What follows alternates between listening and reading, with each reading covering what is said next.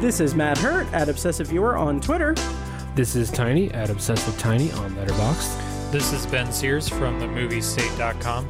And this is ObsessiveViewer.com's The Obsessive Viewer Podcast.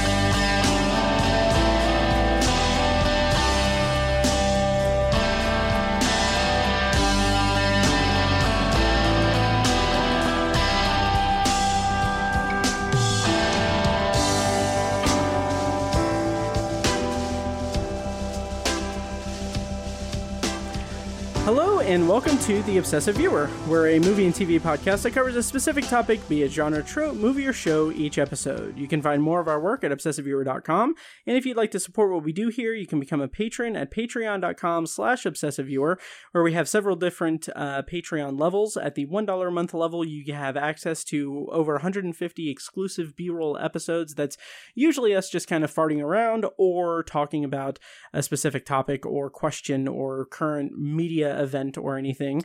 Uh, or we just uh, did, AARP movies. or the. AARP Movies for Grown-ups uh, awards. And uh, and yeah, we also just did a lightning potpourri where we talked about X, uh, Yellowstone, and uh, Severance. So check that out at patreon.com slash obsessive viewer oh also at the $2 a month level you get tv and book reaction reviews and then i think i'm going to start doing immediate reaction reviews of movies i see in theaters in that uh, tier. So that's at the $2 level and at $5 you get commentary tracks and uh, patreon potpourri which is just me talking about a collection of movies i've watched lately um, recently I just posted the uh, commentary track for the Shawshank Redemption, so you check that out. And then finally, at the ten dollar level, you get all of that plus early access to podcast episodes and previously unreleased content. Again, all of that's at Patreon.com/slash Obsessive Viewer. I'm your aforementioned host Matt Hurt, and with me today is, of course, Tiny and recurring co-host and creator of TheMovieState.com, Ben Sears. How is it going, you guys? Going good, man. Nice. Wonderful. Nice. Um, uh, we have some uh, business to attend to before we get into our Ebert's Great Movies list uh, uh, reviews. Uh, which, by the way, this episode is an Ebert's Great Movies list episode. It's a special series that we're running on the show, have been running on the show, uh, where we each pick a movie from Ebert's Great Movies list, which is a collection of essays that he did of over 300 movies um, that he deemed to be great. And so we're just kind of picking from the list and uh, discussing three movies uh, in each installment of the series. You can find more information and links to all the episodes in the series at obsessiveviewer.com slash Ebert series. Um, and yeah, so like I said, before we get into all of that, we have some business to attend to. Uh, first, I want to just give a spotlight to Ben, whose website, themoviestate.com, has been just off and running and hitting the ground running. How is it going over at themoviestate.com, Ben? Wonderful. Nice. Um, I uh, just, I think as of this recording, just yesterday, I posted an interview that I did, uh, a really fun interview with a director, uh, local Indiana director Nice. uh, of a horror film that was uh, set in and filmed in West Baden, Indiana, uh, which I, I thought was pretty cool. Um, so check that out there. Still doing the Kurosawa series. yes. Um, and uh, still doing occasional movie and TV and comic book reviews. Nice. And I'll uh, after actually by the time this comes out, I'll also have another interview posted with the director and star of um, this movie Topside, which will be available on VOD. Um, I th- I believe March twenty fifth. Um, nice. uh, probably by the time this comes out. Mhm. So, um, yeah, Nice. uh, I like that one as well. So check it out. nice. And what was the name of the Indiana horror movie? It's called So Cold the River. So Cold the River. Okay. Yeah. Yeah. I saw the trailer for that and yeah, it looks it looks really good. it's pretty cool. Have Nice. either of you guys ever been to West Baden, I have not. No, the hotel? no, Uh, Have you? Are you familiar with it? no. Not even kind of. It's it's a distinctive hotel. I'll Nice. just say that. Okay. It's, it's pretty cool. It's right by French Lick. If you've Mhm. ever been there. Okay. Yeah. Nice. Yeah, I have not. Um, cool. And you mentioned the Kurosawa series, which Mhm. I'm contributing essays about Akira Kurosawa, movies, essays about uh, his filmography. Uh, I think is the next one posting this week. Uh, yes. Okay. This uh, Wednesday. Yes, and which one is that again? Um, Uh, hold for applause. yes. Um, I yeah, I I need to get back into writing the reviews and everything, but um I have a little bit of a buffer there, but uh I want to get cracking on it more. But uh yeah, I'm really enjoying kind of talking about Kurosawa on it and I need to I I had this whole plan to do uh, podcast episodes covering the movies as well and I still have that intended. Um I just need to kind of work out the logistics. I wanted to do one a month, but then uh, I had to figure out uh, moving and everything. So uh, that kind of took precedence. So hopefully, now that I'm about to move, I'll get everything sorted out and uh, get on track for that. But yeah, Ben, what's the one that's posting Wednesday? uh, the next one is Sanshiro Sugata Part Two. Ah, yes. Yes. The uh that's that's a pretty fun one. It's interesting. Um but yeah, but check that out over at themoviestate.com. Thank you again Ben for letting me uh ramble on your website. yeah. Um, and then also elsewhere on the internet, you were a guest on our friend Brent from the IFJ, his podcast Awake in the Dark. Uh, do you want to talk about that experience? Sure, yeah. Um, it was it was a really fun conversation. We talked about Oscars and gave our Oscar predictions, what we think will win, what we want to win, uh, what got snubbed, all of that fun stuff, stuff that we used to do on this podcast, but uh, I guess won't be doing this year.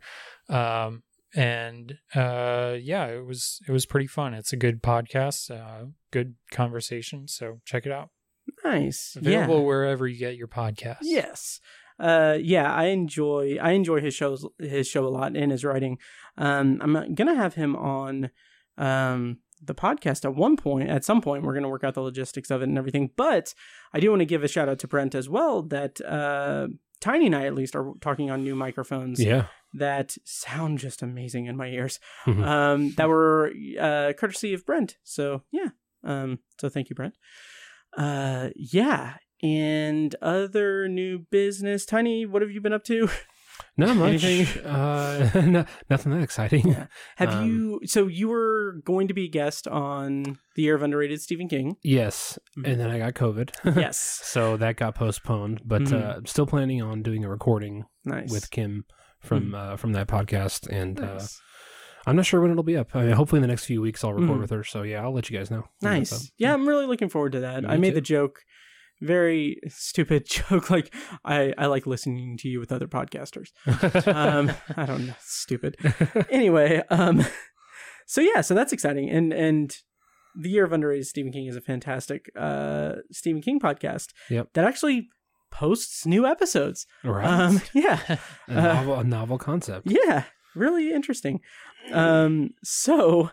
Uh, a couple of things that I have to say is that I mentioned this on the Patreon recording, but this is the final episode of the Obsessive Viewer that we are recording in Obsessive Viewer Studios, aka my apartment, um, because I'm moving in a couple of days to the north side of Indianapolis, um, which is interesting because every time I'm in that area, Tiny, I pass by Drake's. Mm-hmm. And I think about that every time I pass by because that's the place that we went to get food after we recorded the first episode of Obsessive Viewer. Ooh. It ever. is? Yep. I Yep. di- I, did not remember that. I remember that distinctly. wow. okay. Yeah. Yep.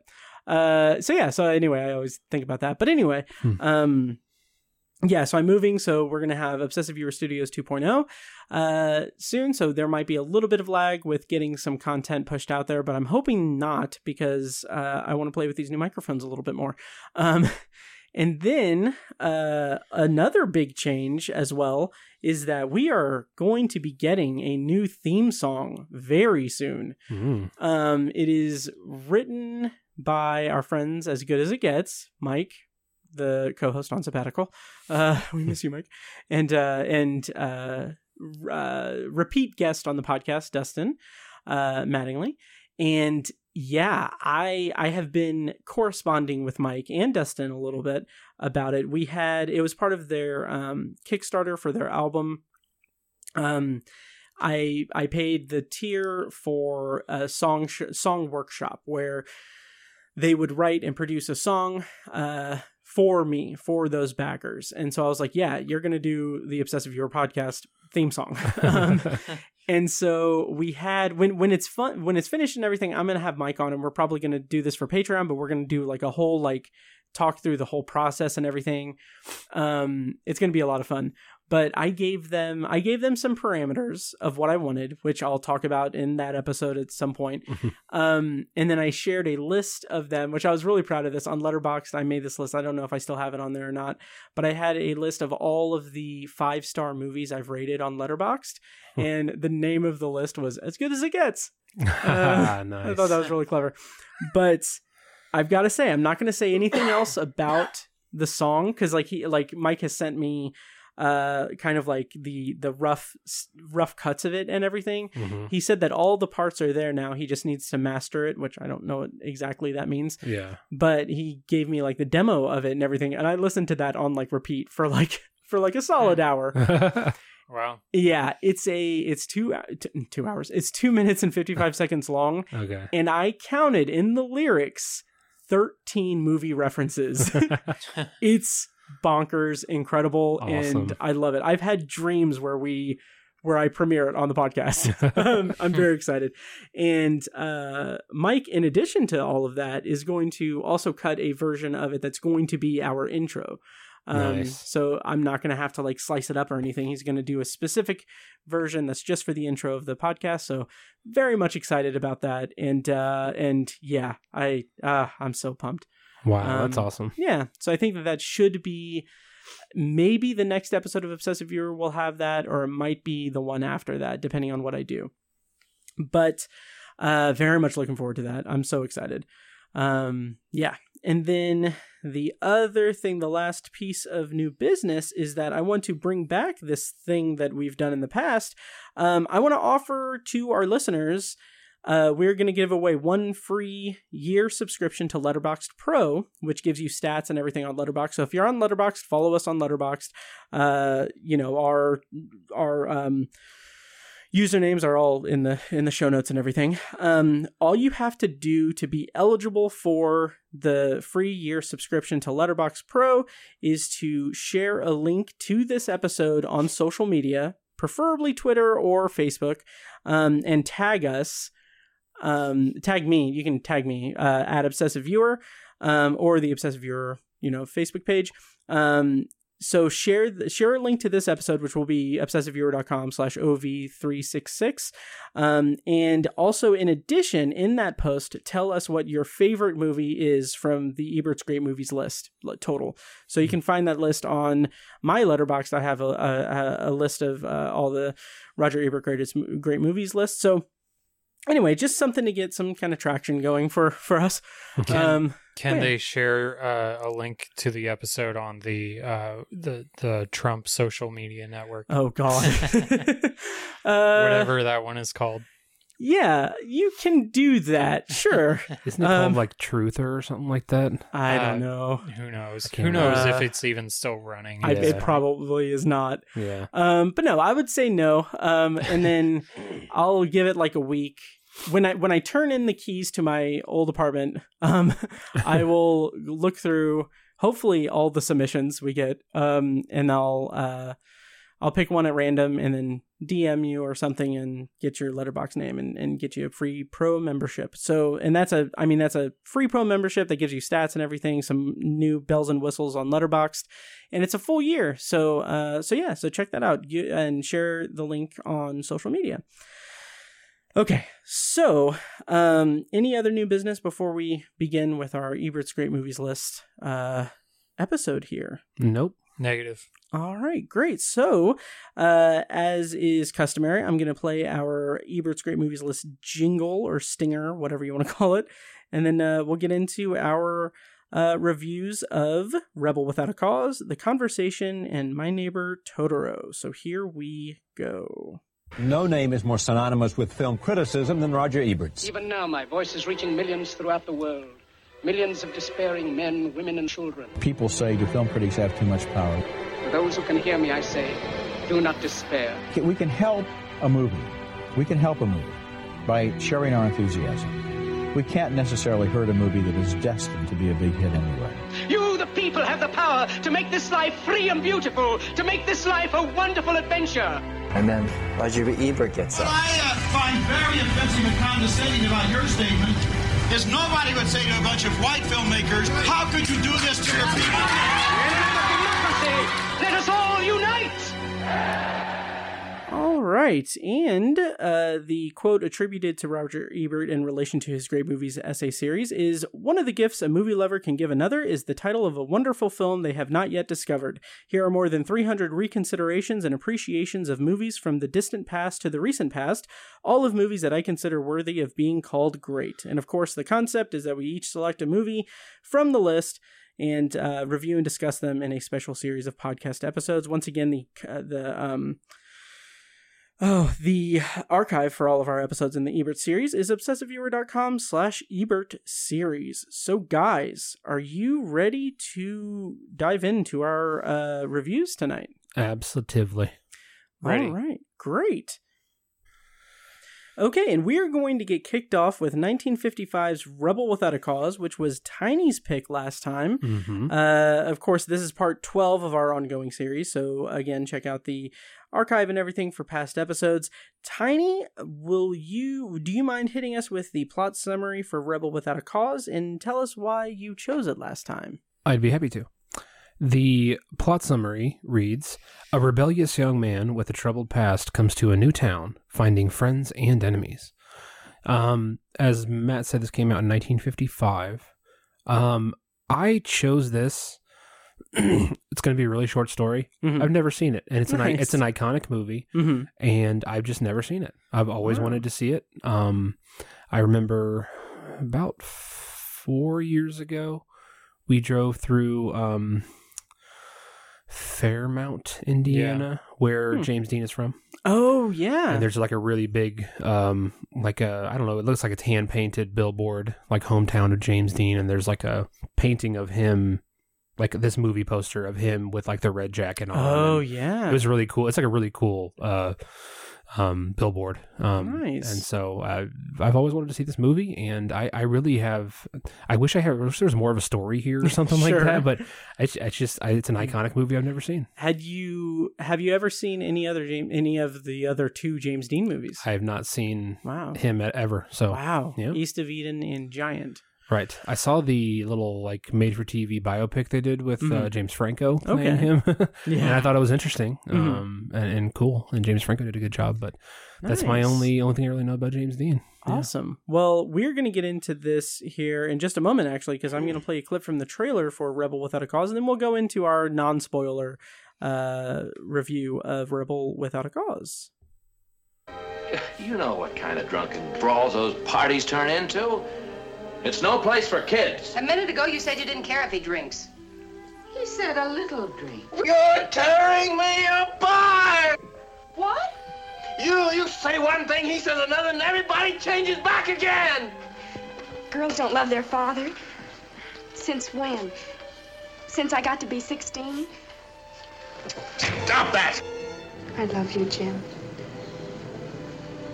I really mean it.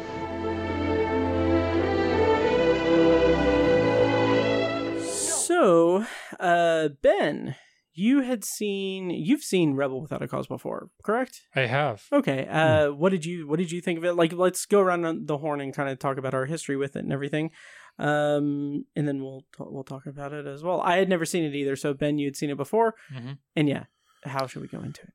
yeah, um, this is the only James Dean movie I've seen. Mhm. So, um, and yeah, I don't, I don't know. I saw it recently, Mhm. and uh, just uh, I, I, I don't know. I thought it was really great, and I didn't really know what to expect uh, at least the first time, Mhm. and I was really blown away by it. I, I really liked it a lot. So, um, yeah. Nice, Cool. Tiny. What were your thoughts? Um, I have no history or relationship with the movie, like really at all. Other Mm. other other than that, I know that it's an iconic movie and it's it's on a lot of you know like hundred greatest movies of all times kind of list, Mhm. Ebert's greatest movies list. It's on Yeah. it's on lists like this, um, and uh, that that I just wanted to see it. That's the Mhm. that's the only thing. Um, I actually thought it was just kind of okay. Um, Oh, interesting. uh, Okay. Of, of the three movies we're going to talk about tonight, it's actually my least favorite. Um, I didn't dislike it by any stretch. Um, I do.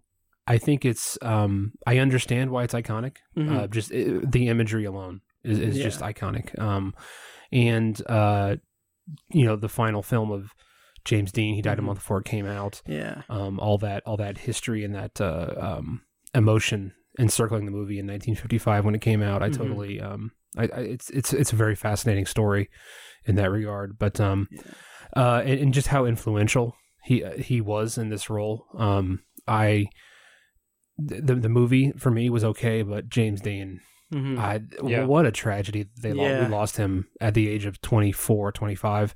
Yeah. He was incredible, and we'll, Mhm. we'll talk about more about that later. Um, Natalie Wood as well, Mhm. uh, really really great. But uh, yeah, I I think it was just okay. I'll, I'll get into some of my issues with it later, but um. Um, yeah, it was it was okay. I'm glad I watched it. I'll probably watch see it again at some point. I'd, I'd like to see it again uh, at some point in the future. Um, but yeah, for me, um, just just okay. Nice. Yeah. Um, I was I was more taken with it, honestly. Um, but it's interesting because I it wasn't until probably like halfway through, or even kind of toward the the back third of the movie that it it really clicked with me. Like I had spent, as I said in my letterbox review, um, I had spent a considerable amount of time watching it, wondering what is it that makes this so iconic? Like, what is it about this movie that is so celebrated? Because I was just like, this is nice. It's nice, but um, it's not blowing me away. And then the kind of final act of the movie happens, and then it just kind of all clicked together. Like, there's a scene where, and I'm gonna tippy toe around spoilers, but there's a scene where James Dean's character talks about how he just wants to do the right thing once. Like he wants to he doesn't want to be a screw up, he wants to do something and be have it be the right thing. And then when we get to the climax of the movie, that line is paid off in a certain way that just is just kind of devastating in in in its execution and it's just it's really fascinating um to see to see this movie play out the way it does. And i really enjoyed it. And yeah uh james dean's performance oh Yeah. really really good. Yeah. um yeah. And it wasn't until in the in the opening scene i remembered in uh the disaster artist how they talked about how Yeah. tommy Wiseau is uh was like obsessed with james dean. And then like when he says the you're tearing me apart Lisa. i was like whoa okay. Oh yeah. Um yeah ben what did you think of the movie overall? Yeah, I I think uh, part of the reason why this is so iconic is because I, granted, I don't have like a complete Hollywood history in front of me, but uh, I mean, I guess I technically do on my phone, but um, I feel like this was one of the first, if not the first, movies to come out that depicted teenagers in such a yeah real and conflicting light Mhm. um, in such a way that made them so complex and so uh, not just like they're up to no good or Yeah. they're you know uh was did this come around come out around the time of like leave it to beaver or that kind of i think so mid 50s yeah. yeah yeah. Yeah. So it, it very much goes against that kind of wholesome, you know, Mm, Americana, Americana. type of type of yeah. por- portrayal of kids. yeah hmm that was something that I was really struck by, and I didn't really put together or realize that it was like you know one of the first earnest depictions of teenage Mhm. it, teenagedom um, until after I saw the movie, and like while I was watching the movie, I was like, this is like this is very much a an, a very much accurate depiction of teen angst. It's it's Mhm. perhaps one of the best like and most authentic depictions of like teen angst I've ever seen. yeah. And to come around to it after the fact and realize like, oh, it's also probably like technically the first depiction of like authentic teen angst on film. It's like it's Right. insane that they did it so well. Mhm. Um, Also, the idea of peer pressure, I think, Mhm. and, Right. and the the amount of peer pressure that teenagers go through. yeah, I think I think adults kind of, you know, like that whole Peter Pan effect. You know, you kind of Mhm. grow up and you forget what it's like to be a kid, and I Yeah. think that's what when you get older, that's something that you kind of lose sight of Mhm. how how powerful peer pressure is yeah, when you're 16, 17 Mhm. years old. Um, and this movie nails it.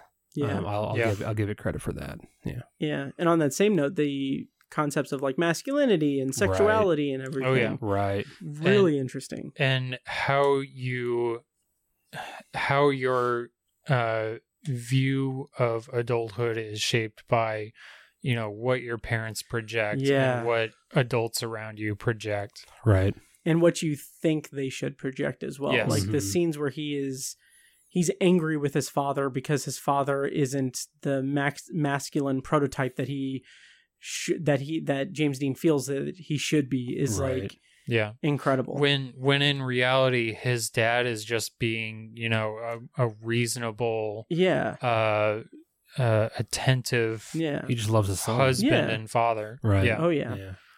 And I, I think I think the disconnect for me or the, the part that I struggled to reconcile about the movie is is some of the motivations Mm. of the characters, mostly James why James Dean's character Jim Stark, Mhm. why he's so at odds with his parents. I, Yeah. I think that the motivation for that kind of I, I think maybe I missed it or it Mm. wasn't communicated well or it was sort of um, unclear. I to me, you know, if just putting myself in that character's shoes, my parents just uprooted their entire lives and moved to a new town Mhm. for my benefit. Yeah. Maybe be nice to him a little bit, you know. but he's he's just continually at odds with them and upset with them, and I I didn't really understand that. Um, I, I maybe if I had kids, I'd understand it Mm, better. mhm. Um, you know, I think when you're that age, you just kind of your parents are always wrong. They can't do Yeah. anything right. They're not your friends. They're you know. That's what I was gonna say. Maybe if I like you saying like, oh, if I had kids, I was gonna say like, or if you were a dick when you were a teenager, Right. like you weren't a dick. like, Right, Maybe that's- that's why you don't connect with it. right right so um and then um so that that sort of bothered me with the movie i guess Mhm. and again maybe i missed something um but that that just wasn't clear to me and i Mhm. couldn't really i couldn't really reconcile the movie with that um and also there was an interesting scene early on and maybe maybe you got it better than i did matt because of your your comments about sexuality Mm, there's a scene i think it's early on in the first act or so where natalie wood mm. is like trying to kiss her father goodbye. Yeah. Mhm. And he's like angry with her. And he's like, No, you're not a kid anymore. We don't Yeah. do that anymore. And she was really hurt by it. And I loved her in that scene. That was maybe her one of her best scenes. Mm-hmm. Yeah. Um I it was just I didn't understand why he was so upset by it. I kind of understood why she was. Mhm. Um, but you know, her character is constantly doing all these very aggressive adult things, and I think she's kind of playing that. She she's she doesn't actually feel that way, but society and the peer pressure is expecting her to be this, you know, uh, upcoming beautiful girl Mhm. and and becoming an adult, but she still has these tendencies towards being a kid, Mhm. and like she wants to kiss her father goodbye, and Yeah. I, w- I, I think was her dad so upset because she's an attractive girl and she's his daughter and he's trying to kiss she's trying to kiss him on the mouth. I don't that know. was my kind of take. That's what I thought too. Ben, but I- what were what are your thoughts on it? Yeah, I um I didn't think too much about it to be honest, but Okay. yeah, I I can understand that. Yeah. I kind of was just kind of thrown by it. Yeah, I kind of saw it as as her father being kind of um kind of a kind of a counterbalance to Jim's father in a sense cuz Jim's Okay. father is is not like this machismo guy he's like cooking dinner he's like Mhm. he's he's not an authoritative figure in the traditional masculine sense mm-hmm. whereas Natalie Wood's father in the movie who I don't think is I, that might be like one of the only times he's even in the movie Yeah, I think right. but that scene to me is this like m- like I, maybe I'm putting like my own views on like the concepts of tox- toxic masculinity and everything into the movie, but I think that it's a pretty a pretty interesting depiction of someone who is not in touch with with who they are in a sense they're more in touch with who they're supposed to be like this masculine energy. So like yes okay his young daughter is now growing into a a, a young woman and she is having like features that are you know womanly in in mm-hmm. a sense. So when she tries to kiss him he gets insecure thinking that like that's inappropriate because you're now a woman so i can't have any physical affection show any kind of physical affection i need to be you know standoffish i need to compartmentalize the emotional bond i have with my daughter because i'm a man and she is becoming a woman and that's Mm, okay. taboo and weird and everything That's a good. Yeah. Insecurity is the best word. You just Yeah. you just nailed that. It's definitely insecurity on his part. Yeah. Like he doesn't know how to be a father to a a, a person, a woman who's a, a girl who's turning into a woman. Yeah, he doesn't Yeah. know how to be hashtag girl dad. um, nice. Yeah, Okay, that clarifies it. yeah, and yeah. and to an extent, I like. I think that that might be a slight fault of the movie for me because I feel like that isn't explored nearly enough. Like I think Yeah. that that's something that should I wish that I wish was explored more because also she the reason that she's in the juvenile center at the beginning of the movie is because she was wa- wa- walking the streets and everything and it gets implied that she's you know being a prostitute but it's a little unclear Yeah. there um I feel yeah. like if a if this movie ever gets remain and Mhm. God I hope it doesn't Yeah. uh that will be that would be expanded upon Mhm. and given its own Yeah. uh, Yeah. its own uh dramatic weight yeah Mm-hmm. but I really love the way that the three central characters, uh, Natalie Wood, um, is it Johnny and Jim? um Plato. Plato Plato, yes. Plato, that's right. Um, Plato and Not Jim. Ralph Macchio, as I kept referring to him because he looks so much like Ralph Macchio. Oh, I didn't even. Yeah. I didn't even think of that. Wow. 30, 30 years before Karate Kid. Yeah. Um, I really like the way that those three characters have their own distinct Yeah. experience and everything. And I love the way that like Plato is this I mean he's a kind of a tragic character and he's also the most wayward of them uh in a sense and like they're all directionless and everything but there's that scene where they're pretending to be adults touring a house and it's like Mhm. It's like that I th- that was the exact moment where I was like okay this movie is clicking with me now I'm this is this is this is definitely working for me yeah that's a Um, great scene yeah, absolutely. Absolutely. I I just love how uh, Plato is introduced, and this may be the first time you see him, but somebody asked him like, "Why did you kill those puppies, Plato?" Yeah. Yeah. like if you want to find a way to uh, make this character, you know, either misunderstood Mhm. or uh, as a, a dark character, Yeah. just ask them why they killed puppies. Yeah. and honestly, I love the ambiguity of that because we don't know the context of Yeah. that. We don't know the context of Natalie Wood walking the streets. We don't know the context of why Jim's family moved him to a different town. Mhm. It's all just like that makes it feel so naturalistic in a way that I just really I really kind of keyed into during the movie. Mhm. Um yeah. Uh what else should we talk about with this movie? For, for me, what Mm-hmm. what I'll always remember about the movie is just James James Dean's performance. Yeah. as as Jim Stark. I think um, again, I just that this movie, to my in my opinion, the reason why this movie is iconic is just just have the image in your head of James Dean in that red jacket. Yep. Mhm. He is just cool AF in that fucking role. Like he's just He looks the good. best costuming, his awesome hair, super good looking guy. Um, I read in the trivia that um, t-shirt sales like quadrupled after this movie Oh, came that's out awesome. people Right. didn't wear tr- t-shirts before that. But like that is, wow. I think you know the the kind of '50s um, car club kind of image or um, archetype that we think of of a guy in you know, cuffed jeans with a white T-shirt with a pack of cigarettes rolled up in the Mhm. arm. That's that's this movie. That is Yeah. James Dean in this movie, and I it just jumped out to me like, man, that is so cool. And that, that that's that's the iconography of this movie, and that's why it is what it is. And and I Mhm. totally get it ha- having seen this movie. Um, and I and I think in so many other scenes, uh, James Dean is just he's just a really it just seems like he's a, he's a cool cat. Like that's that's kind of what comes to my head because he's so smooth.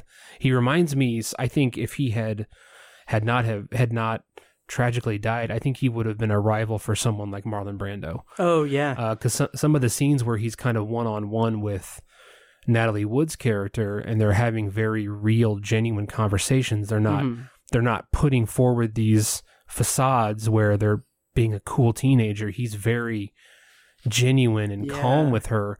Reminds me so much of a young Marlon Brando in a streetcar named Desire, Mhm. walking through the park with Vivien Leigh, talking about life, and she drops her glove and he picks it up, and that's a very famous scene. But Right. he made me think so much of young Marlon Brando, and to to think about what he could have done, Mhm. he could have had a you know a Don Corle- Corleone role at some point in his life, and you know how how what a gift he would have been to Hollywood for for the rest of his time if he hadn't had died so tragically. Um, Absolutely. I was blown away by it. It makes me want to see East of Eden and Mhm. I can't remember what the other Giant. Giant. The other Yeah. it makes me want to see those just just to see him. Yeah.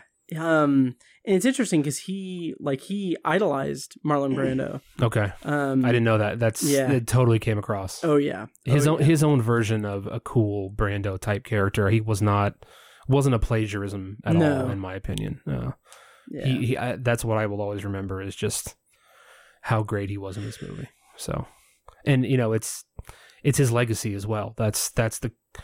It's obviously tragic, but it's also Yeah. incredible that this is his legacy. So, It's uh speaking of Marlon Brando, I'm just reading this on IMDb. Hmm. Marlon Brando was asked by Warner Brothers to do a five minute screen test in 1947 for Rebel Without a Cause. oh, interesting. the studio abandoned the original project and originally revived it eight years later.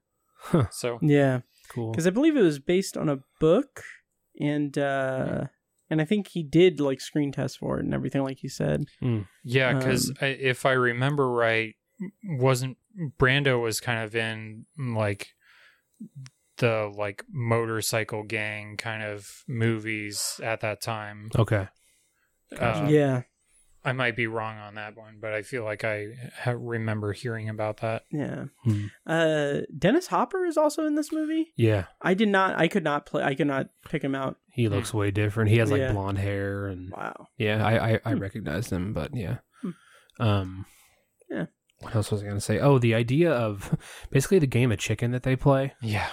Holy shit! Yeah. like what I I had never heard of that mm-hmm. concept, that game before. Yeah. It's like, it, it, and to me, it's not the it's not the brush with death that they have. Right. It's that they're they're throwing away a car. Yeah. Like Oh, you, yeah. you get two cars and you're driving them off a cliff. Yeah. Like you just you just have two cars that you can Oh, just yeah. drive off a fucking cliff. Yep. I was like, I wonder if I mean it has to be people had to actually do that. Like I, that's a good Uh, did someone I just don't come up with this for the come up with that for this movie? Like yeah. if they did, that's brilliant. But if they didn't, who the fuck are the people that were playing this Yeah. game when they were Oh, yeah. 16, 17 years old? Yeah. Um, I thought it was incredibly dramatic and it was really oh, totally. really incredible. And again, it demonstrated this y- youthful, Mhm. um, youthful invincibility Yeah. that a lot of teenagers have. Oh, you know, yes. you don't, you can't see all the consequences of your Yeah. actions, and uh, it, it obviously has a tragic end, Yeah. tragic result. But um, really incredible. Yeah. I, I like that, and I, I just I loved yeah. again James Dean's performance in that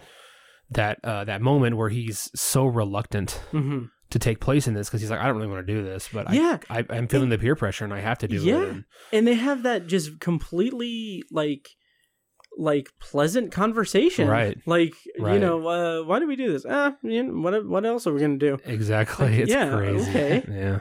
Um yeah, I thought that was incredible. yeah. yeah. Yeah. Um yeah, any any other thoughts on Rebel Without a Cause? No, I uh, I also uh, really want to watch East of Eden and Giant.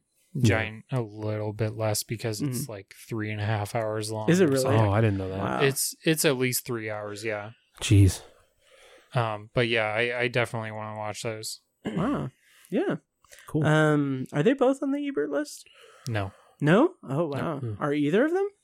Uh, East of Eden is not. I know. I know that much. Hmm. I'm pretty positive Giant is not as well. Okay, interesting. Hmm. Um. Well, yeah. Well, that's Rebel Without a Cause. Um. So let's go around the table and uh, say thumbs up or thumbs down, and would it make our individual great movies list? Okay. Um, Tiny, since you picked this one, we'll have yours last to Okay. anchor. Okay. I'll get us kicked off, and we can go clockwise. Um, we can go clockwise in this audio medium. um, uh, I give it a thumbs up, and I would put it on a great movies list. I am someone who I really adore teen uh dramas and teen films like that's Mhm. something that i grew i came of age to Hmm. watching teen like movies and everything um and to see the kind of first one or like the the first one to really dive into what it is to be a teenager is really interesting and kind of took me back to my hell raising days of wearing a jacket and a white shirt or whatever. Um and uh and yeah. Or not.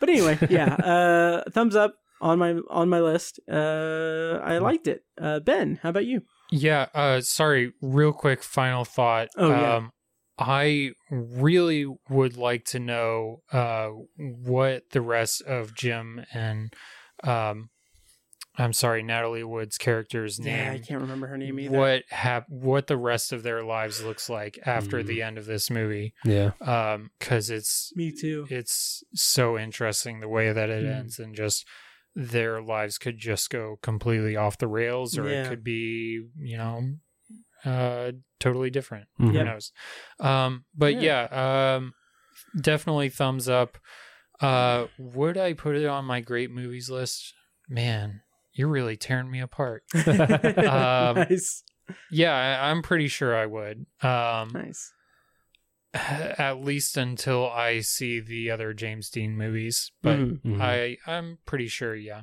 nice Cool. nice and tiny Uh, thumbs up for sure. nice Um, I sort having an, analyzed it with you guys, I feel better about it than Mhm. I did. Um, I still don't think I would put it on my great movies list though. okay Uh, which seems kind of sacrilege, but I think what I would replace it with mm-hmm. is probably a top twenty favorite of mine. ooh Graffiti, oh gr- uh, American Graffiti, American Graffiti. American Okay. Graffiti, like probably one of my favorite movies. oh yeah it's set at the same time period. Mhm. It's sort of the Yeah. same teen angst. Yeah. uh, Americana. it's- yeah, it's Mhm. also a one night. Uh, Yep. It takes place in one night. Um, god i love american graffiti I love love that movie. Mhm. It's filmed in the seventies, Yeah. but set in the fifties. Yeah. Um, Hmm. that I I think maybe the trend or the uh, subgenre that Rebel Without a Cause established Mhm. of the kind of teen angst dramatic movie was perfected by American Graffiti. Mhm. Um, and that's just my opinion. Um, I, obviously, I have no qualms about you guys putting the movie on Sure. your list, and I, I, I, in another life, I would put it on my list for Mhm. sure. But um, if that's if, a really good replacement though yeah, if you love this movie, go see American Graffiti because Yeah. it's it's probably a top twenty of mine. Yeah, nice Yeah. awesome so Yeah. Um yeah, uh one of the probably the best movie directed by George Lucas. um honestly, maybe yeah. I mean, I I'm not saying that to be an anti-Star Wars know dick. you are, but Uh, kind of right. I know. uh, all right, great. Well, we're going to continue on with the. We're going to continue the conversation with uh, my pick, which was the conversation from 1974. Um, I am going to uh, play a clip from the trailer, and then we'll get into the conversation. This is a world of hidden mics and two-way mirrors. A world where nothing is private. Do you think we can do this? Later in the week. Do you think we can do this? Harry Caul is an expert. The best there is. Let me tell you something about Harry Caul. The best, bar none. I'll drink to that. Best what? The best bugger on the West Coast. What about me? He can bug anybody, anytime, anywhere. Nobody knows how you did it, though, Harry. It Caused a hell of a scandal, too. Look, do you see him? The man with the hearing aid, like Charles. He's been following us all They're not people to him, just voices. Three people were murdered, that's all. All right. So the conversation is directed by Francis Ford Coppola. Uh, it was released in 1974. In the plot summary, is surveillance expert Harry Caul is hired by a mysterious client's brusque aide to tail a young couple. Tracking the pair through San Francisco's Union Square, Caul and his associate Stan manage to record a cryptic conversation between them. Tormented by memories of a previous case that ended badly, Caul becomes obsessed with the resulting tape, trying to determine if the couple are in danger. It stars uh, Gene Hackman and uh, John Caza- Cazale, Cazale, Cazale um, in one of what five movies he was in that were all nominated for Best Picture, um, and also includes uh, Teri Garr and Harrison Ford. Um, I picked this movie because I saw that it was screening at the Kan-Kan Theater here in Indianapolis. Hmm. Um, and I saw it in the theater. I was the only person in that screening. Really? yeah. Wow, damn. Yeah. Okay. Which is kind of a shame, Yeah. but also kind of really cool. Yeah. Um, and uh, yeah, that I didn't really have any other kind of experience with it or anything. Um, yeah. Uh, uh what did you guys think? So, um, I like you, Matt. I had never seen this movie before. Um, I knew it was by this guy named Francis Ford Coppola who like makes wines or something.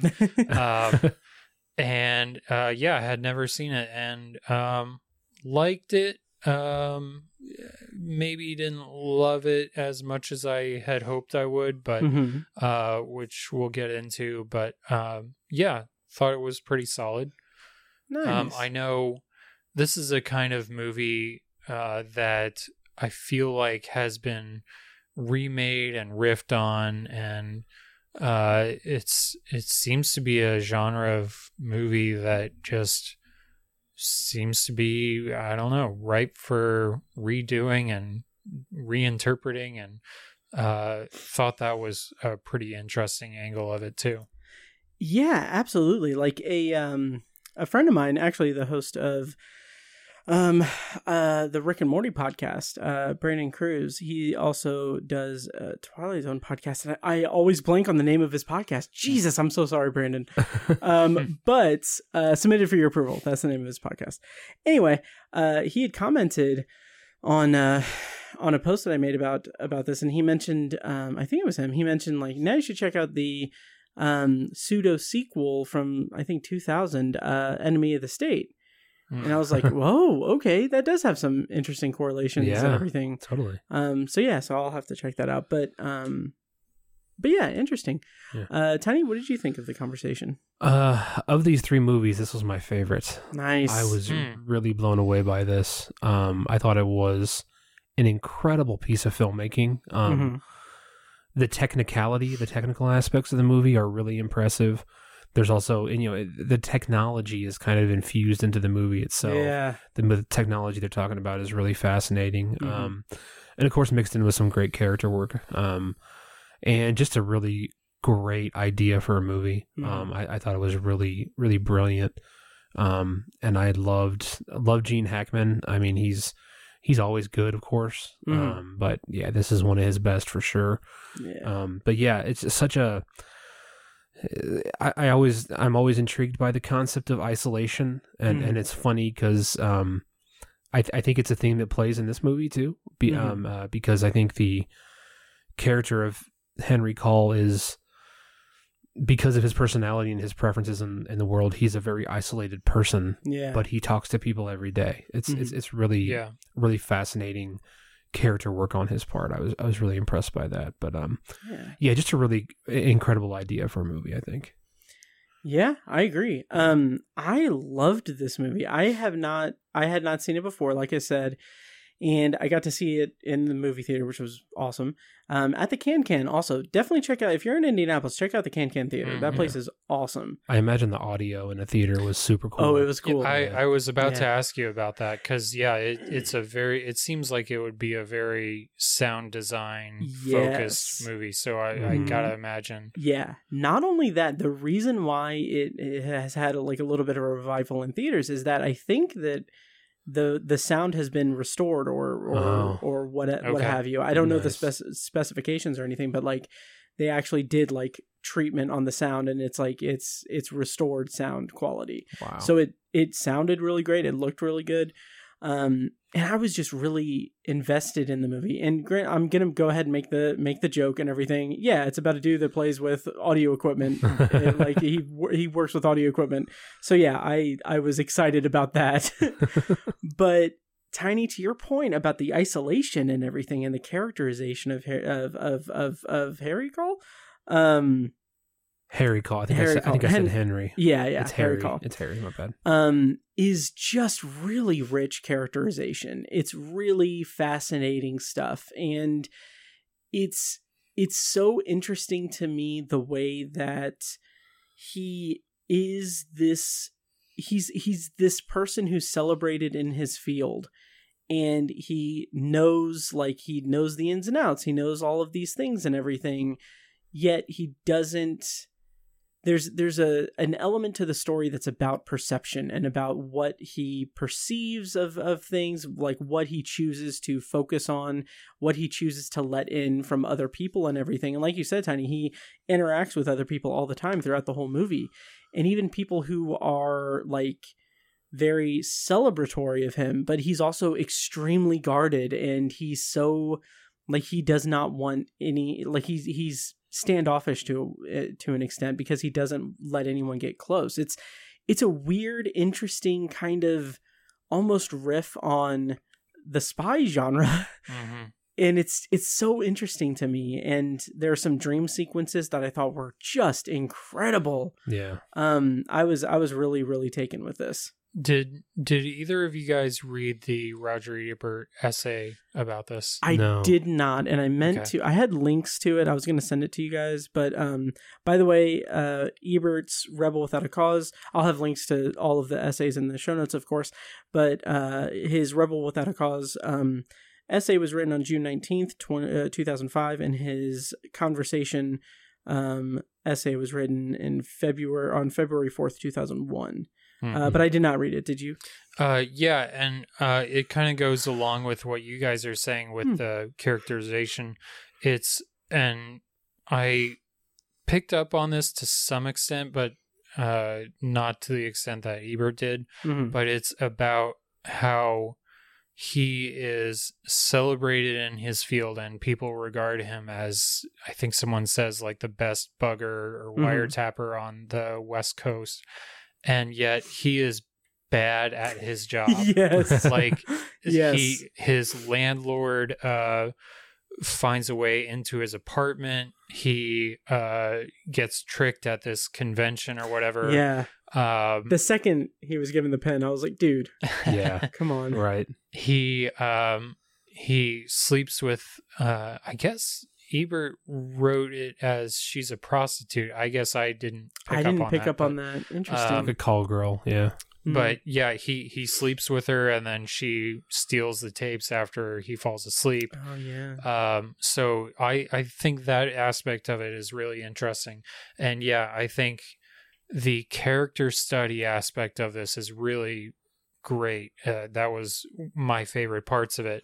I think what I liked a little bit less is the uh the wiretapping bits and the like what was going on in the tapes you know Oh, and, and the- interesting. the, mystery behind that i wasn't as uh enthralled by that i guess mostly maybe because it didn't or i guess it kind of does affect him uh, Mhm. directly but um i i didn't feel a sense of urgency with him finding out those you know the mystery behind those tapes i also I kind of had the exact opposite viewing experience uh, from Oh. you, Matt, Mhm. um, because I I feel like I remember when we did this last and we made our picks. Mhm. This was streaming on somewhere, Hulu.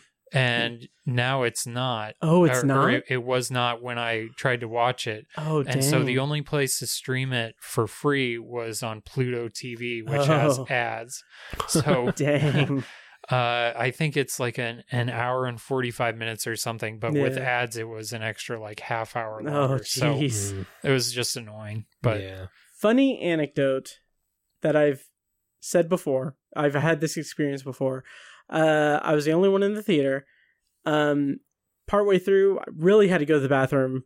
so I put my earbuds in, I loaded up Hulu, and got it to the point I was in the movie, and ran to the th- ran to the bathroom, did my business, watched the movie, went back to my seat, did not miss a beat.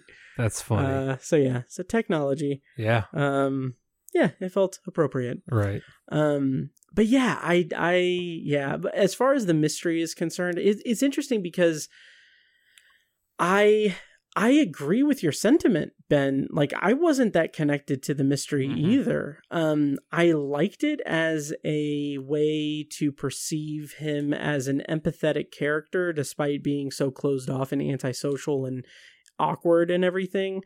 But when, and we won't go into spoilers, but when the kind of circumstances are are more fully revealed, it it it surprised me. It the payoff was well. It it paid off well for me, but it wasn't anything that I was questioning throughout it. And I think that maybe that's partially by design. Like maybe you're not supposed to think like, oh well, what's actually happening isn't necessarily what's actually happening because it's so steeped in his characterization and his history, his his uh perceived redemption arc that he has and everything that when like the kind of reveal happens it's a little bit of a shock but it also by complete happenstance um also isn't something that uh um really resonates or anything i don't know Hmm.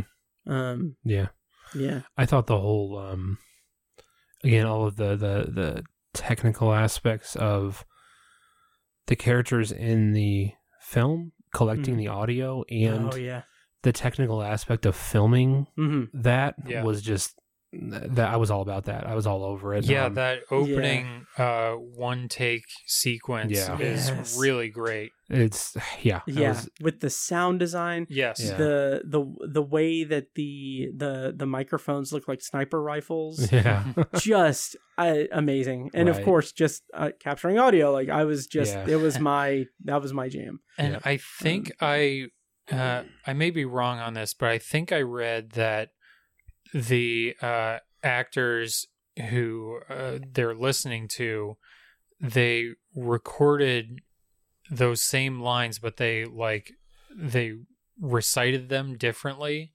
oh uh, so based on uh, like different parts of the movie, they can sound one way uh, and Uh, a different way Oh. later, uh, which which I think is another really interesting aspect of uh, of Harry and Mhm. how he is is so involved with this.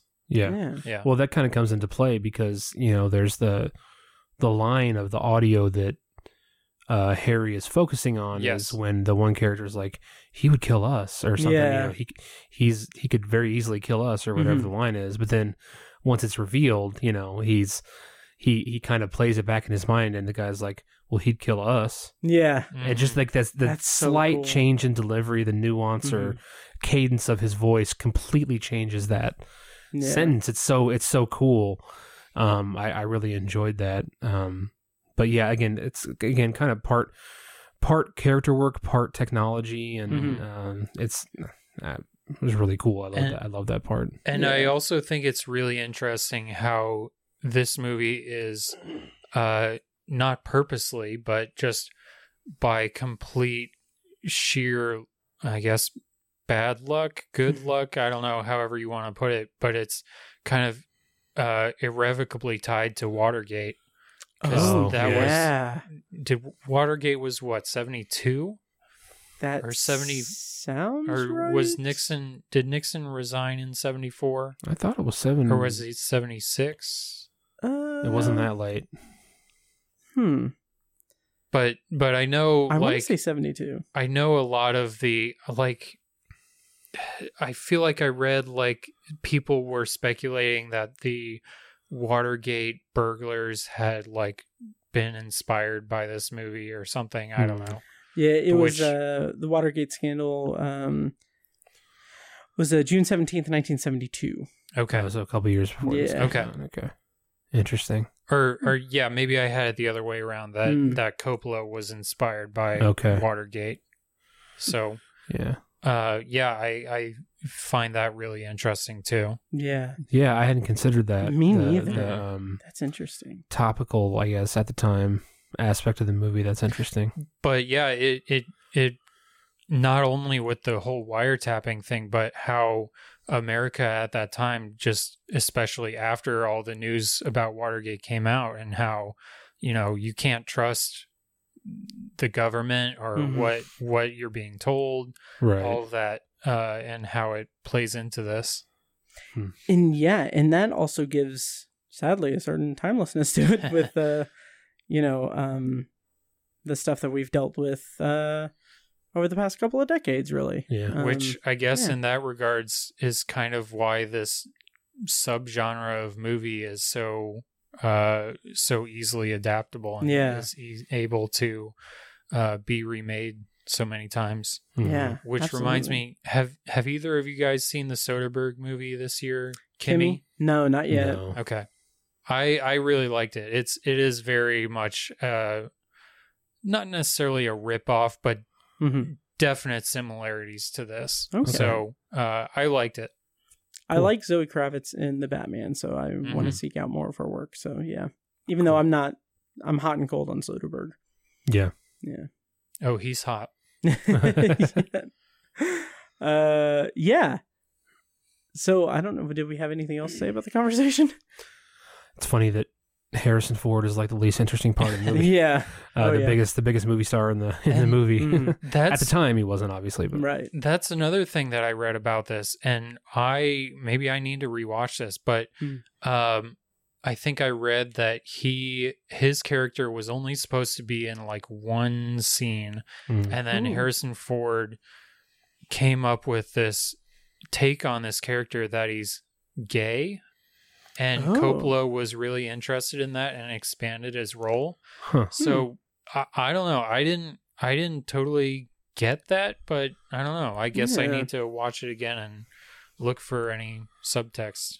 yeah, Yeah, me too. interesting. I didn't, yeah, I didn't pick up on that at all. Yeah, this is a movie that I will revisit at some point. I'm sure. Yeah, me too. Um, Also, I the really um, liked it. at, at the end, the whole freak out. in Oh, his, yeah. in his apartment where he just tears it apart. That is Yeah. So cool. And and I love how they Oh yeah. they we, we as the audience we got to experience the whole thing. It, Yeah. it wasn't like a little quick couple Mhm. scenes. Like it we it was like a few minutes long, and we got to see him just go nuts and Yeah. full paranoid Mhm. paranoia. Um, that was really like satisfying Yeah. and kind of disturbing on a certain level, and just so well done. Yeah. It made me either appreciate or feel like this this example is more derivative of this than anything. But uh Steven Spielberg's Munich, it re- like I like in my head now I'm like putting it together like like Munich was very very very much inspired by this. Definitely, Um so yeah, and that's a movie I haven't seen in a long time. Yeah. Yeah. Same here. I Good need to movie. watch that again. I I really like it. Um I just I remember seeing it in the theater when someone brought their whole family including a baby. Oh God, Yeah, like their whole family like one of them could have stayed home with the baby. But no, they brought all of them and the baby. Well, Spielberg makes family films. So. That's true. all I know is if any one of us gets laid laid tonight, it's because of Eric Bana. And every time I think of that movie, I think of of uh, uh, Knocked knocked, Up. up. Yeah, Yeah. yeah, Uh, so good. Yeah. yeah. Well, uh, I think that's it for our conversation on the conversation. Yeah. Um, yeah, uh, we'll go again around the horn and, and give our uh, rating, thumbs up, thumbs down, and uh, if it's on our great movies. And why don't we begin with Ben? Um, yeah, I uh, I think I gave it four out of five stars. Uh, I would give it a thumbs up. I don't think I would put it on my great movies list. Interesting. Um, not because I didn't like it. I just uh, I don't know. Uh, I can't see myself revisiting this with much regularity. Okay. Um, what I would replace it with, um, just apropos of absolutely nothing other than I I just love the movie. Uh, but Portrait of a Lady on Fire. Oh, nice. Um, Hmm. yeah, I don't know. Uh, I just I I haven't looked super in depth at the Ebert Mhm. list, but I can't imagine there's a ton of female directed movies on there. Right. So, uh, I thought for a second you were going to say Portrait of a Lady on Fire on there. I'm like, uh, yeah, there might have been some issues with that. yeah. yeah. So that would be my pick. Cool. Nice. Tiny, how about you? Um, thumbs up for sure. I forgot to Mhm. give my rating on Rebel Without a Cause. I think I gave it three stars. Okay. Might bump that to three and a half. Nice. This was four stars. Nice. Definitely a thumbs up and on my list for sure. I, yeah, great movie. Nice. Yeah, uh, thumbs up for me, four stars on my list, and I gave, I think I gave uh, Rebel Without a Cause four stars as well. I don't think I mentioned that before. Okay. Uh, I don't think I did either, but Yeah. I, I either gave it four or four and a half stars. Nice. Okay. Sweet.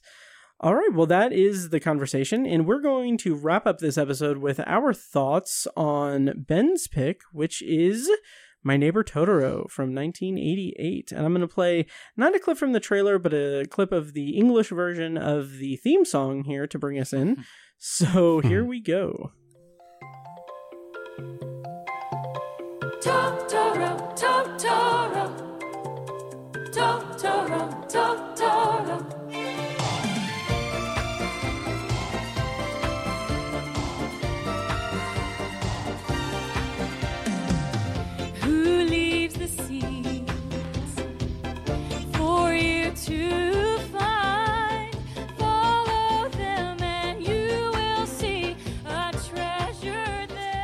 Right, so this was Ben's pick for the Ebert's uh, Great Movies List episode series. So, uh, Ben, why did you pick it, and what are your thoughts, and what's the plot summary as well? All right, plot summary of My Neighbor Totoro. When two girls move to the country to be near their ailing mother, they have adventures with the wondrous forest spirits who live nearby. Um, and I mostly just picked this because I love it. Um, if you couldn't tell by now, uh, I love Hayao Miyazaki. Um, I love uh, I love this movie. I think it is maybe not my favorite Miyazaki, but I think Mhm. there is just something special about it, and uh, I just wanted to be able to talk about it. Nice. Um, and should we talk about that video you shared with us now, Uh, or save it for later? We'll we'll get to it. Okay, okay, gotcha. Um, yeah, I had not seen I like Hayao Miyazaki Mm-hmm. and Studio Ghibli in general. Ghibli, Ghibli, Gib, uh, Ghibli. Ghibli. Um, Excuse me. That's fun. Yeah, it's still going. I don't know what why it does that, That's weird. and I think that this is the first time that the mic picks it up. Ah. Uh, which I'm gonna keep it in. Fuck it. but anyway, um, yeah, that's not. I'm not gonna miss that. um, but uh, I had not that like like Studio Ghibli and Hayao Miyazaki like I, big blind spot for me. Like we watched Spirited Away. Spirited Away, which I had seen previously, but and I enjoyed, but I think I don't think I've seen any other ones. And My Neighbor Totoro was um you know, a pretty delightful experience for me. That theme music is, you know, very much catchy and, and Mhm. fun.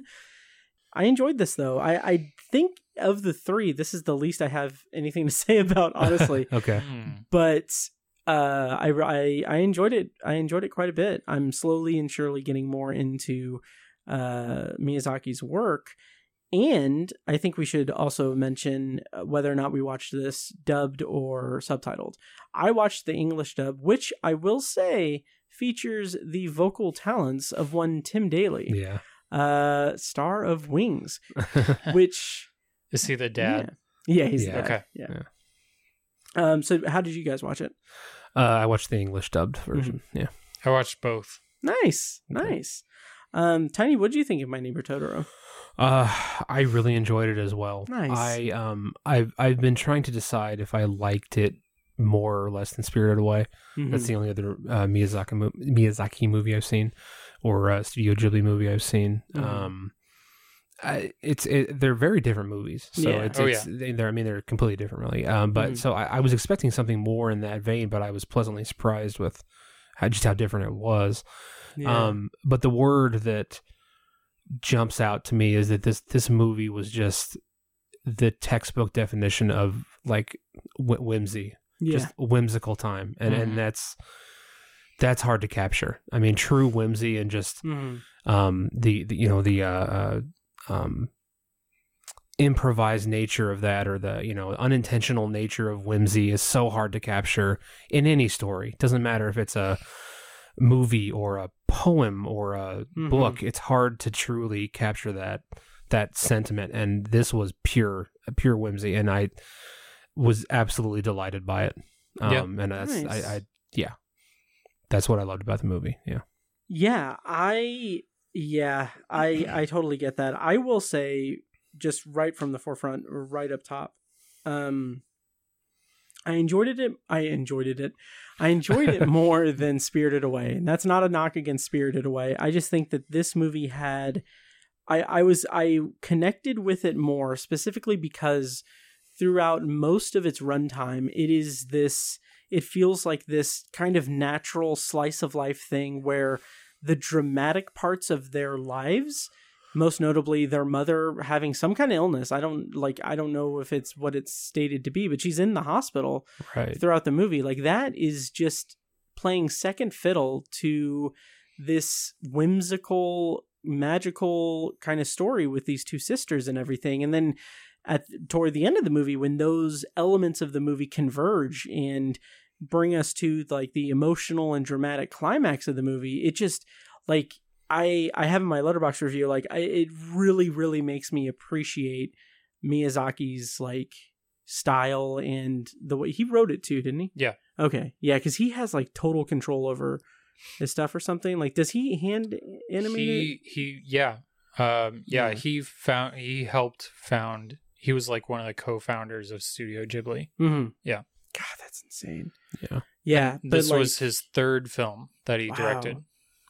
Wow. Yeah. Um, I just really, really loved his storytelling in it. Mhm. Um, and I thought it was really, really unique, like a really unique way to tell this story that is steeped in kind of this family drama, but having that play kind of in the background to an extent. Mhm. So I really liked Yeah. it. yeah I think part of the reason why this movie resonates so much uh, all these years later is because I feel like this is the best movie, in my opinion, the best movie ever made, animated or otherwise, about what it feels like to be a child. You Mhm. know, Oh yeah. you have uh, one of the things that stood out to me early on is the scene where they first get to this house Hmm. and the two girls are running around and they're like pushing on this post and Mhm. just trying to they're not necessarily trying to knock it over they just are just like exploring it and they're Yeah. going in all these different rooms and they're seeing these little soot sprites and they're they're not freaked out well i guess they kind of are freaked out by it Hmm. but they're ultimately just curious about it and it just Yeah. feels like that is that is how it feels to be a kid Mhm. you know um and then Yeah. they find uh Totoro and it's not this thing that you see in every other fucking animated movie where Totoro you think that he's big and scary but he's actually super friendly. Hmm. No, he's just he's he's nothing really. Yeah. You know, um, he's not threatening or scary. He's, I mean, we can just cut to it. He doesn't even really do anything. Right. He's kind of Yes, like a, it's kind of like a stoner. yeah. He's just there for like entertainment. He's like, "What are we doing? Okay." Yeah. He's he thinks the rain is super cool. Um, yeah, um, yeah. I mean, Totoro just you know, i- if this if this an an American movie, Totoro would you know hold the key to making the mom yeah. not sick and again again right, or right. Yeah. um really the most that he does is at the end he summons the cat bus which we'll talk about uh he summons the cat bus to find uh Mei Mhm. and that's all that he does yeah, you know Mhm. The- from from a plot perspective right. The Yeah. sick mother is almost like a misdirect. yeah Yeah. Really. yeah. And yes, in again, in any other anim- uh, American animated movie, she would be like close to death, or Mhm. her sickness would be played up so much more, Right.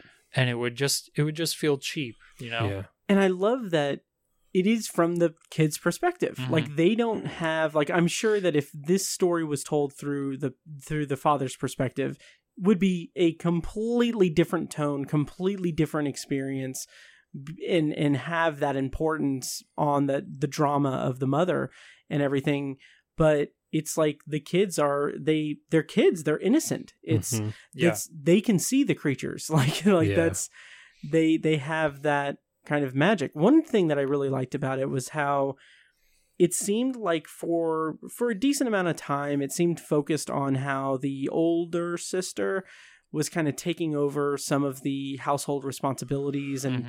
the motherly duties and everything i really liked that aspect of how that kind of shifted the relationship a little bit um but yeah i, I like that Yeah. Yeah. For for me, the um the the, the delight of this movie is summed up uh perfectly in uh the scene where Mei first meets the the giant Totoro. Mhm. Mhm. Um the the the the purity of that scene. Mhm. I just had a big smile on my face Yeah. and was literally laughing at how absolutely delightful and just Mhm. pure childlike wonderlust that moment Yeah. was. Just Mhm. so pure, pure is the word. It was just pure whimsy. I, I absolutely adored that scene. It was absolutely adorable yeah and just, but it wasn't like, um, I, I, think maybe if you were describing that scene to someone, Mhm. it would seem like, um, like, like a kitschy, cute thing, like, um, like what are those dumbass um ceramic dolls those something promise dolls that are just cute little kids Yes, making yeah. like I- pouty faces I, Oh. with the big eyes, the yeah. big eyes I, sure those I know things what you're are talking about, creepy yeah. and Mhm. that's what they're trying to do with those statues and they fail miserably and they're creepy and weird and stupid and i hate them this is the antithesis of that like it's just it's it's it's delightful like you said it's it's it's a um uh condensation of what it is to be a child condensed down Mhm. into one scene. And i Mhm. absolutely just love how she's playing with his fur. And yeah. it's it's it's amazing too because there's almost no dialogue. Yeah. Um she's just she might be saying like hello wake up. But it's like there's Mhm. no communication yeah. uh, verbal communication between them. Not really. He kind of growls his name at her. Right. But it's all this emotive interaction between the two of them and it's it's I, it's just so adorable i was just Mm-hmm. Yeah. absolutely delighted at that scene um this a close second is when they um they see the totoro and i guess so are all three of the creatures technically totoros yeah, I think so. They're just the Yeah. bigger and the smaller and medium one. Mhm. Um, when they see them in the middle of the night and they go over to the garden and they like raise the trees up, Yeah. and that was just again, it's there's not not much dialogue. It's just it's just whimsical, whimsical fun and chi- Yeah. childlike wonderlust fun, and I just thought that was so uh, really probably one of the best examples I've ever seen of it. oh yeah Um, the kind of Oh, yeah. flashes of like uh, you know um. Like Never Neverland and Peter Pan, where it's just pure fun, as it Mm-hmm. Yeah. childlike fun. Uh, incredible, incredibly well done. Yeah. oh yeah it's it's kind of like um to go along with like the sense of imagination it's like i remember when I I moved to a new house when I was in second grade, uh, still here in Indianapolis, but a new house, and I remember there was a tree in our backyard that was an evergreen tree, and there was some space like at the ground level, and I thought it was so cool, and I I had plans to like put a like cardboard door on the outside and turn it into a clubhouse or something and you really like you get that sense like miyazaki trans uh conveys that so well Mhm. throughout this of the, just the way that these kids imagine you know what totoro is and this this new space of of theirs that uh is i think can is conveyed so well Mm-hmm. Yeah. And the best thing about this movie is it didn't teach any of any any of our kids about periods like that turning red movie. oh yeah Um uh believe it or not i i feel like that uh like turning red i i did feel some relatively strong if not miyazaki vibes Oh, definitely yeah. like anime vibes Mhm. just in the look and feel of the animation yeah yeah. Yep. Um but yeah. uh, and yeah. and to go back uh like tiny what you were saying with the the scene where Mei first meets totoro and she like falls asleep on him um i love the look of that scene and just Mhm. the way that miyazaki animates it like there's Mm. these just these small little details going on around in the background that just look so great that did not necessarily need to be there but that's just like that's who Miyazaki is as an animator like he he pays attention to the smallest seemingly most insignificant details and it just it translates so well without you ever really thinking about it you Mhm. know which is why I sent you guys that clip Yes. oh my god. Let, should we talk about that now? sure Okay, do you want to kind of bring us into that? So there's a famous clip of these um, CGI animators, Mhm. and they're making this presentation to Miyazaki. Um, I don't remember exactly what year it was, but uh, 2010s, we'll say. Okay. Um, and they're showing him this uh, algorithm or AI that they created that could potentially work in like zombie video games. Mhm. And it's this weird headless corpse that's just crawling around and they're talking about like what how they taught it to move without a head and you're watching him watch this and his immediate reaction is I feel that this is an insult to life itself. Yes. Which is just just incredible. Just Yeah. a great line. But it it sums up his worldview and the way that he views, you know, animation and human movement and the subtleties of how we move and uh and how we draw that so well. Mm-hmm. Yeah. Like uh when you shared that like my my reaction when I when I finally watched it was uh hang on, I'm trying to find it here. Um uh I said, "Holy shit, first of all, the way he just explains his concerns with it so elegantly and clearly is so freaking amazing."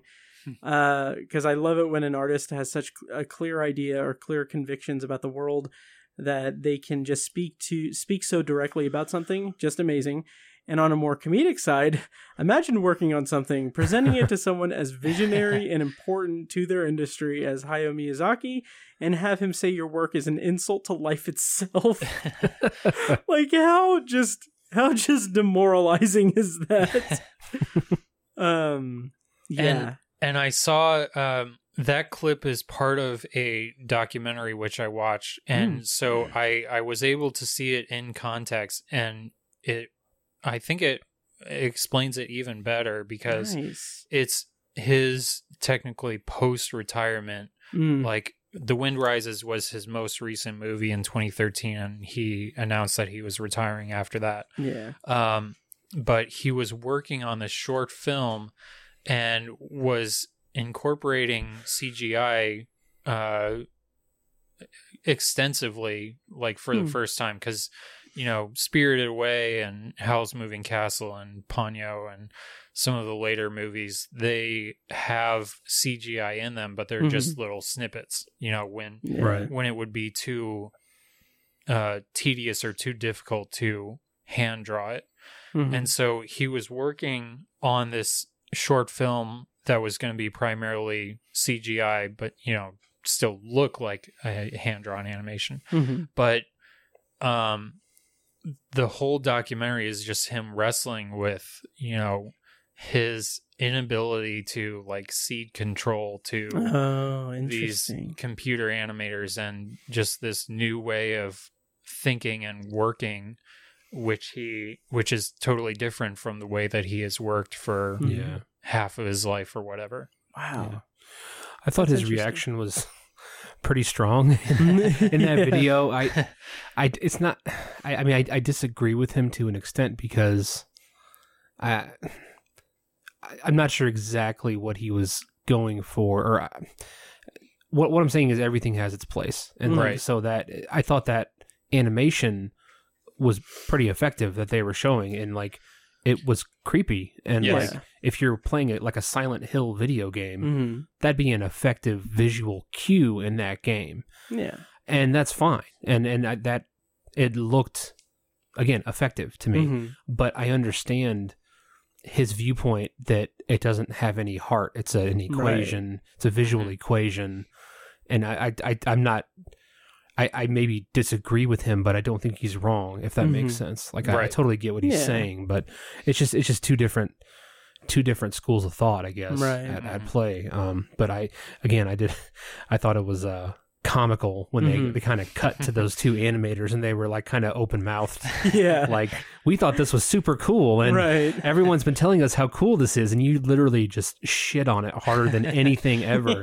um, that was a fun bit of comedy for sure. Right. um, Oh yeah. and and like Matt said, his his ability to so effectively and concisely critique that hmm is speaks to his his talent, Yeah. just raw And talent as, intellect. as an animator. Amazing. yeah, an intellect. Yeah, totally, Yeah. totally. Yeah, Um, Totoro.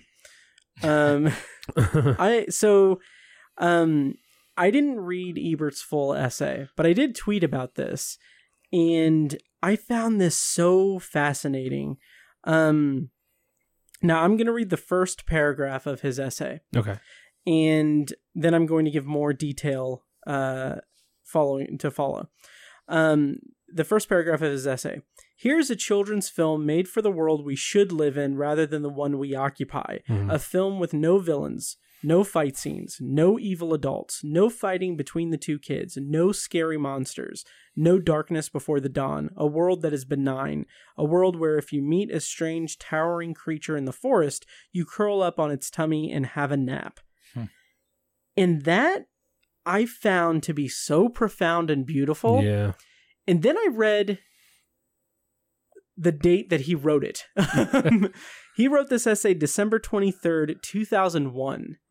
So this is Ah. two months and, a- and change after 9 11. Mm. And I just found, or three months September, October, November, December. Yeah, three months and change from 9 11. And I just thought that is so, that that's so interesting to me. Like, Mhm. I, I'm curious, like, what his headspace was like there. right Thirteen Um, years after the movie came out. Too. yeah. Yeah. Yeah. So, Interesting. did you guys read the essay or do you have any thoughts on that? I didn't. i have read the essay Hmm. um, it's not like fresh in my mind but Mhm. yeah i've read it before That's Okay. a beautiful summation for sure. Yeah. Yeah, I, Oh, yeah. I love that perspective on it. Yeah. Yeah. Hell yeah of a lead paragraph on it. Yeah. Um, I'm sorry. Go ahead. no sorry go ahead I was going to say, um, someone somewhere has to have built a real cat bus, right? It's got to be. there has to be one somewhere, there, like in the movie. Like someone Yeah. like put fur on a bus and built a cat bus. I hope it exists Hmm. somewhere. There, uh, I think it's either opening this year or next year or something like that. But there, there is definitely there's a uh, Studio Ghibli museum in Okay. like Nice. Tokyo, but there's also going to be a Studio Ghibli um, theme park. Oh, Nice. nice. And what I love about that is I read that one of Miyazaki's stipulations on getting it built was that they could not tear down any trees to Oh, nice. to Wow. uh, for the construction wow. because you you kind of get a sense of this uh, in Totoro, but Miyazaki is very much an environmentalist. Mhm. Um, he's very much about you know preserving the earth and uh, especially like Princess Mononoke is very much an environmentalist like Mhm. fable. Mhm. So That's cool. yeah, Wow.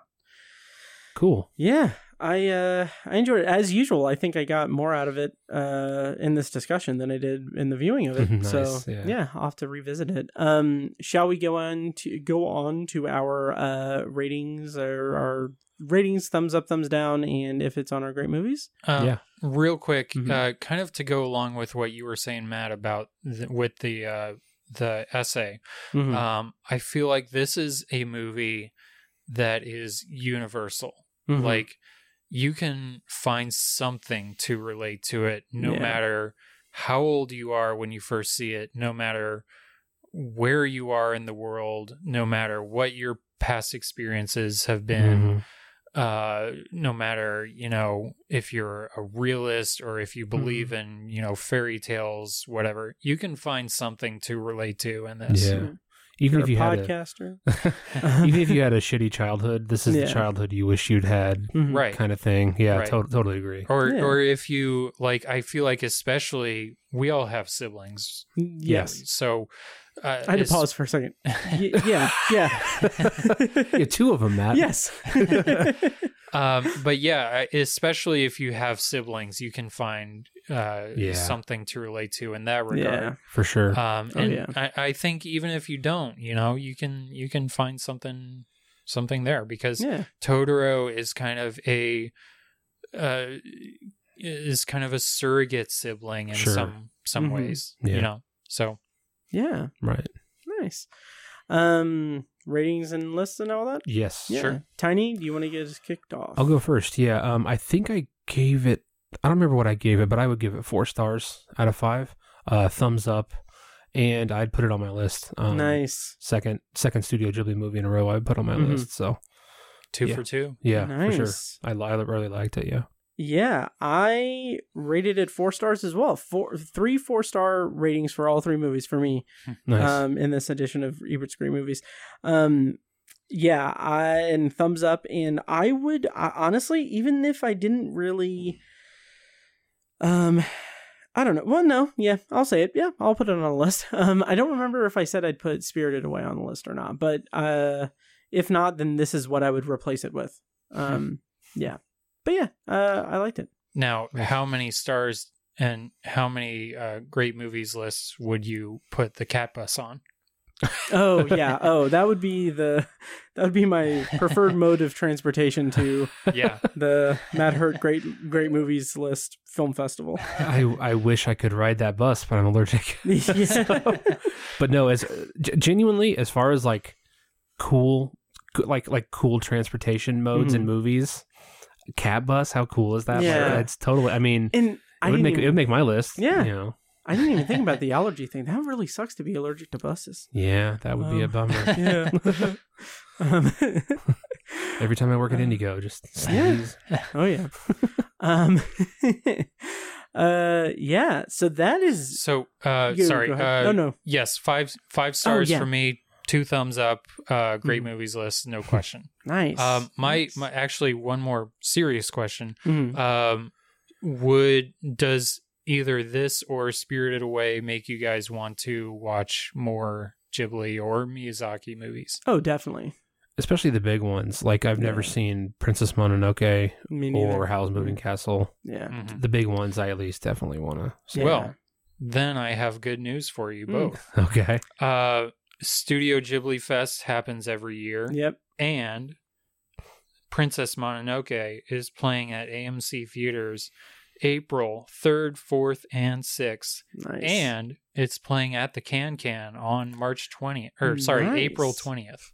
Very Okay. nice. I'll have to go see the Kan-Kan. I'm going to be out of Yeah. town for that Mm, the April showing. That sucks. right. Um, yeah, I I'd be really curious to hear your guys' thoughts on that because it Mhm. is. whew, we we talked in Spirited Away about uh, some of the scary things in Mhm. that.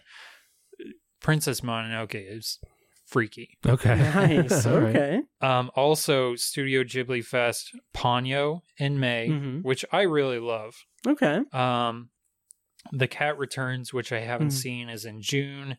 Kiki's Delivery Service in July, uh, late July, early August. Mhm. Uh, Howl's Moving Castle is in September, and Spirited Away, October 30th, November 1st, and 2nd. So nice. Cool. Okay. put that on the calendars. Yeah, I am really interested in, in a lot of those, Princess Mononoke in, in particular, as well as Kiki's Delivery Service, and I'm really interested in seeing The Wind Rises at some point. Oh, yeah. Um, yeah, so nice. Um, shall we wind down with our picks for part 13 of the Ebert's Great Movies List series on the Yes. Obsessive Viewer podcast? Yes. do presented by obsessiveviewer.com. Uh, yeah. Uh, so how did we do this? We went reverse chronological, I think. I don't know. Um, well, no, let's just do this. Tiny, since yours was first this time in chronological order, what is your pick for part 13? That works. Um, because of what's going on in the world, specifically Europe, Mm-hmm. I chose 1964's Doctor Strangelove, or How I Learned to Stop Worrying and Love the Bomb. Oh, nice. Uh, since there are nuclear weapons at play in the world at the moment, so Mhm. uh, yeah. And I, have you guys? Have you guys? I think you've seen it, Matt. Have Oh, you seen yeah. It, Ben? Oh, yeah. Okay, I haven't seen it in a long time, Mhm. but I have seen it. So I I think in one of the Barnes and Noble like Criterion sales or something, I bought the I bought the Criterion Blu-ray and watched it. okay, It- Nice. And yeah. Um yeah. cool. Oh yeah. That's my pick. That is Right on. awesome. And then I guess I Gives me a good excuse to buy it yeah. Oh yeah. It's because oh, it's so worth it. not streaming. It's Right now. streaming, but you have to pay for it. Okay. Mhm. I think it's like three bucks or four bucks, whatever. Okay. Worth it. I mean, it's Yeah. totally worth it. Yeah. Like, yeah, uh, yeah. So my next, my pick for part thirteen, um, is, um, the specific reason that I am going to pick this movie, i- and I, I'm curious if Ben, if you know what I'm going to pick. Mm-mm. Okay. So you, I'm assuming that you haven't listened to Uh, one of the Patreon recordings. It's Birth of the Nation, isn't it? No, no. I'm saving that and what's the other very, very Uh, Triumph of the Will. Yeah. yeah. Yeah, we're gonna do that for like the last one ever. um uh oh, you know, I had one picked out and then I was just like and then I just saw some Kurosawa movies. But I'm gonna stick to what I um uh, was going to pick in uh, in addition to follow with the theme of uh, with a certain theme from um, my movie. This time, I'm going to go two years in the past from the conversation and pick 1972's The Godfather by Francis Ford Coppola, which very exciting because they just released the 50th anniversary um, box set Blu-ray and 4K Blu-ray. Mhm. Um, that I'm I'm eager to get Of my hands trilogy, on right? of the whole trilogy, including the Coda, the Death of Michael Corleone version of Part Three. Oh, Um, very interested, and it was in theaters the last couple of months or so. Hmm. Um, and I got to see it in the theater, which was crazy because like I saw the conversation in the theater, and then a couple of weeks later I saw The Godfather in the theater. nice. Um, so I'm hoping that maybe I can catch Apocalypse Now somewhere or something. but uh, but yeah, I'm very eager to talk about that. Talk about that Yeah. on uh, our Ebert's uh, episode because yeah, oh, just watching that in the theater was just so great. I think there's supposed to be a cast reunion at the, the Oscars this Um, That's year. too. right. Yeah. Yeah. Oh yeah. Um yeah, so that should be fun. That's my pick. It is The Godfather and I believe it's streaming on HBO Max probably. Um maybe. I don't know. But yeah. Uh Ben, how about uh rounding us out with your pick for next time? All right. So um, I'm uh, gonna pick a movie that I've never seen Oh, interesting. from a director that I've never seen. Oh. Who, uh, which that director is Ingmar Bergman. Oh. Mm. Um, and he has a lot of movies on this Mhm. list, but the one that I'm going with is from 1966, Persona. Nice. Okay. Okay. And plot description uh, A nurse is put in charge of a mute actress and finds that their persona are melding together. Huh. That's I'm not familiar with that movie at all. I've Nope, seen I'm not either. it around. I have the uh Ingmar Bergman's cinema Mm-hmm. uh box set from Criterion. Mhm. Um Tanya, I love that you just looked up. I did. 'cause I'm so used to looking. I know. Yeah. Because all my DVDs and Blu-rays and everything are packed away. But uh very excited to finally break that open and check it out. uh yeah, and Persona, if I'm if I if I understand correctly, is one of his most celebrated movies. Uh, yeah. If you if you go on his like Letterboxd, Mhm. you know, profile or whatever, yeah. uh, it's it's either number one or like number two. yeah. Wow. That's Um, awesome. Streaming on HBO Max and the Criterion channel. Mhm. So Nice. Awesome. Well, those are our picks. Uh The Godfather, uh Doctor Strangelove, and Persona. So check that out next time. I don't know when we're gonna do another one of these, but I'm hoping that with the move to the new place, I'm hoping that uh, since it's a little bit farther away from everyone, I'm I'm going to be doing more remote stuff, and maybe that'll open the door to some interesting stuff with the podcast. We'll see. Um, but thank you once again to Brent for the new microphones. These sound incredible. Yep. And uh and also we neglected to talk about William Hurt dying. Oh yeah. yeah. Uh that was surprising. Yeah. Um Favorite William Hurt role. ooh. mm. Um, because I don't have a lot off the top of my don't head to choose from, I'll say broadcast news. Oh, I've never I've- seen that. Yeah, I've never seen that either. It is streaming on HBO Max if I Hmm. if I remember correctly. Okay. Um I am probably going to steal Tiny's, but you you go ahead and say yours Tiny cuz I already know what yours is. You do? Yeah, I think so. I'm Oh. almost now that you said that like that, I'm I'm I'm lacking a lot of confidence. uh, Altered States. Yes. Yep. Really? Okay. Yeah. Yeah. that's Oh, my yeah. favorite role. Yeah. Yeah. Love that movie. Oh yeah. I remember you introduced me to that movie Mhm. and I thought it was kind of uh creepy. Oh, it's freaky. Yeah. In oh a, yeah. In a great way. Yeah. Hmm. Um that was his first film role. I think it will. Yeah. Yeah. First role. Yeah. Nice. Nuts. Yeah. I'm going to go way off the beaten path and say something because there's some movies that I have not seen of his, several movies that I have not seen of his, but I I kind of like his performance in The Village. Oh, that's a good pick. Hmm. Yeah. I like that pick. Yeah. I think yeah. So, I don't know, but yeah. Um yeah, so R.I.P. William Hurt. Yeah. Um, Uh, yeah. sorry, real quick plug for the Kan-Kan. Oh yeah, I need to let let's actually I'll I'll bring us into that real quick. Um yeah. Also, what uh, do you have going on, Ben, and with the moviestate.com and everything? and also anything you want to say. I should not have interrupted you to do that because that's very clunky now. But Uh, anyway, no sorry. worries. Um, And I'm keeping it in by the way. um, yeah, I'll. Uh, I I've got a couple interviews posted. Uh, one is a interview with a director for a horror film called uh, "So Cold the River," which was filmed and uh, based in uh, West Baden, Indiana, which is southern Indiana around the French Lick area. Um, uh, and then uh, another interview with the director and star of uh, a film called Topside, which I liked quite a bit. Um, not sure of any upcoming movies that I'll be reviewing. There's a new Richard Linklater movie, which I'm pretty excited about that I'll be reviewing, hopefully. Mhm. Um, uh, yeah.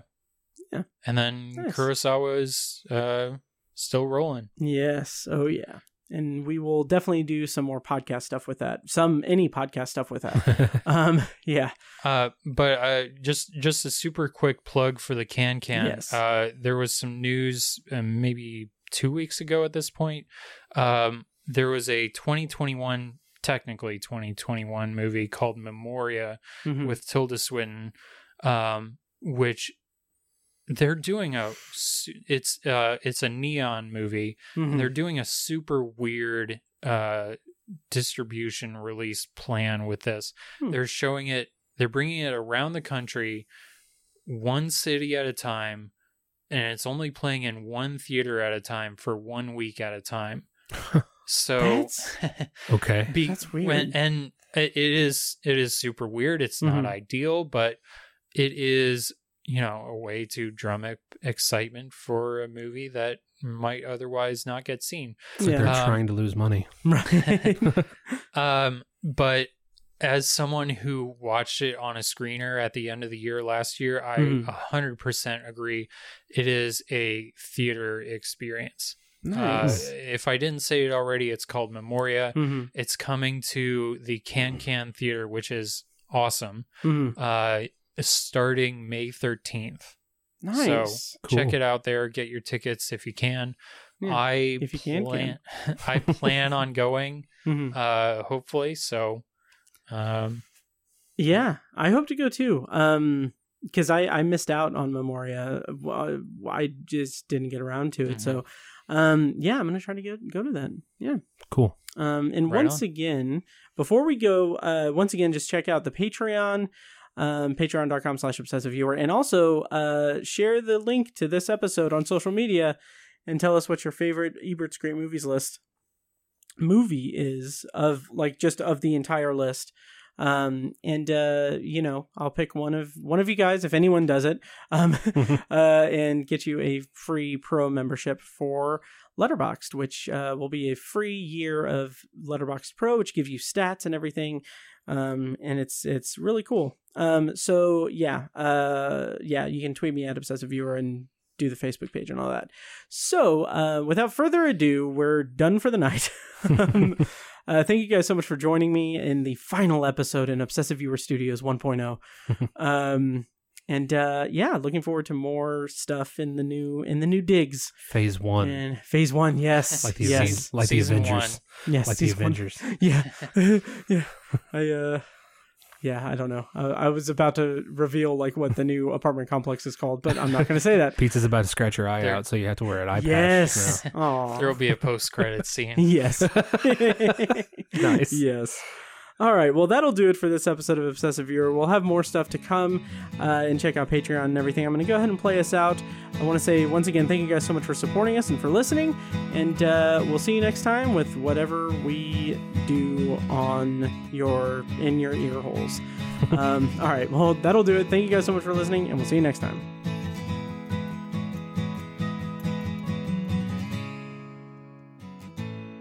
And now, here's a short clip from our Patreon exclusive RSS feed. To hear the full clip and more exclusive Patreon content, go to patreon.com slash obsessiveviewer and become a patron at the minimum rate of $1 per month. Thank you and enjoy. that's that's Yellowstone. Yellowstone. Um, yeah. Did you hear about Sam Elliott's comments, Tiny? About Jane Campion and Power of the Dog? No. Yeah, he uh he was on Marc Maron's podcast and he said like Mark Maron asked him what he thought of the Power of the Dog and then Sam Elliott said something like, "Yeah, let's talk about that piece of shit movie. it had a bunch of cowboys there. They never got out of their chaps, and they they were running around with their shirts off, and uh, they were like those Chippendale dancers, and talking about uh, repressed homosexuality and." That's not what the West was. And then this woman, Jane Campion, she isn't even from America. She's from New Zealand, and she shot she shot it in New Zealand to make it look like Montana. And what does she know about the American West? Oh my god. Did Yeah. you hear her uh, response? to? Yes, her response was perfect. Tiny, I'm guessing you didn't hear No, it. no, no, Yeah. no, I, I I'll, I'll read the quote. yes, It has to be said, granted, the, I'm not going to do it in a New Zealand accent. yeah, it has to be said, I think he was being a bit of a B I T C H because, you know, he's not a cowboy either. He's an actor. He grew up in Sacramento and was educated in Oregon, you know? oh shit. That's awesome. Yeah. And what's kind of funny, also in a weird way. This podcast was edited and produced by Matt Hurt and presented by ObsessiveViewer.com. You can find links to all of our shows at obsessiveviewer.com slash podcasts. For exclusive bonus content, including reviews, commentaries, and B-roll episodes, you can subscribe to our Patreon at patreon.com slash obsessiveviewer. Thank you so much for listening, and we'll see you in the next episode.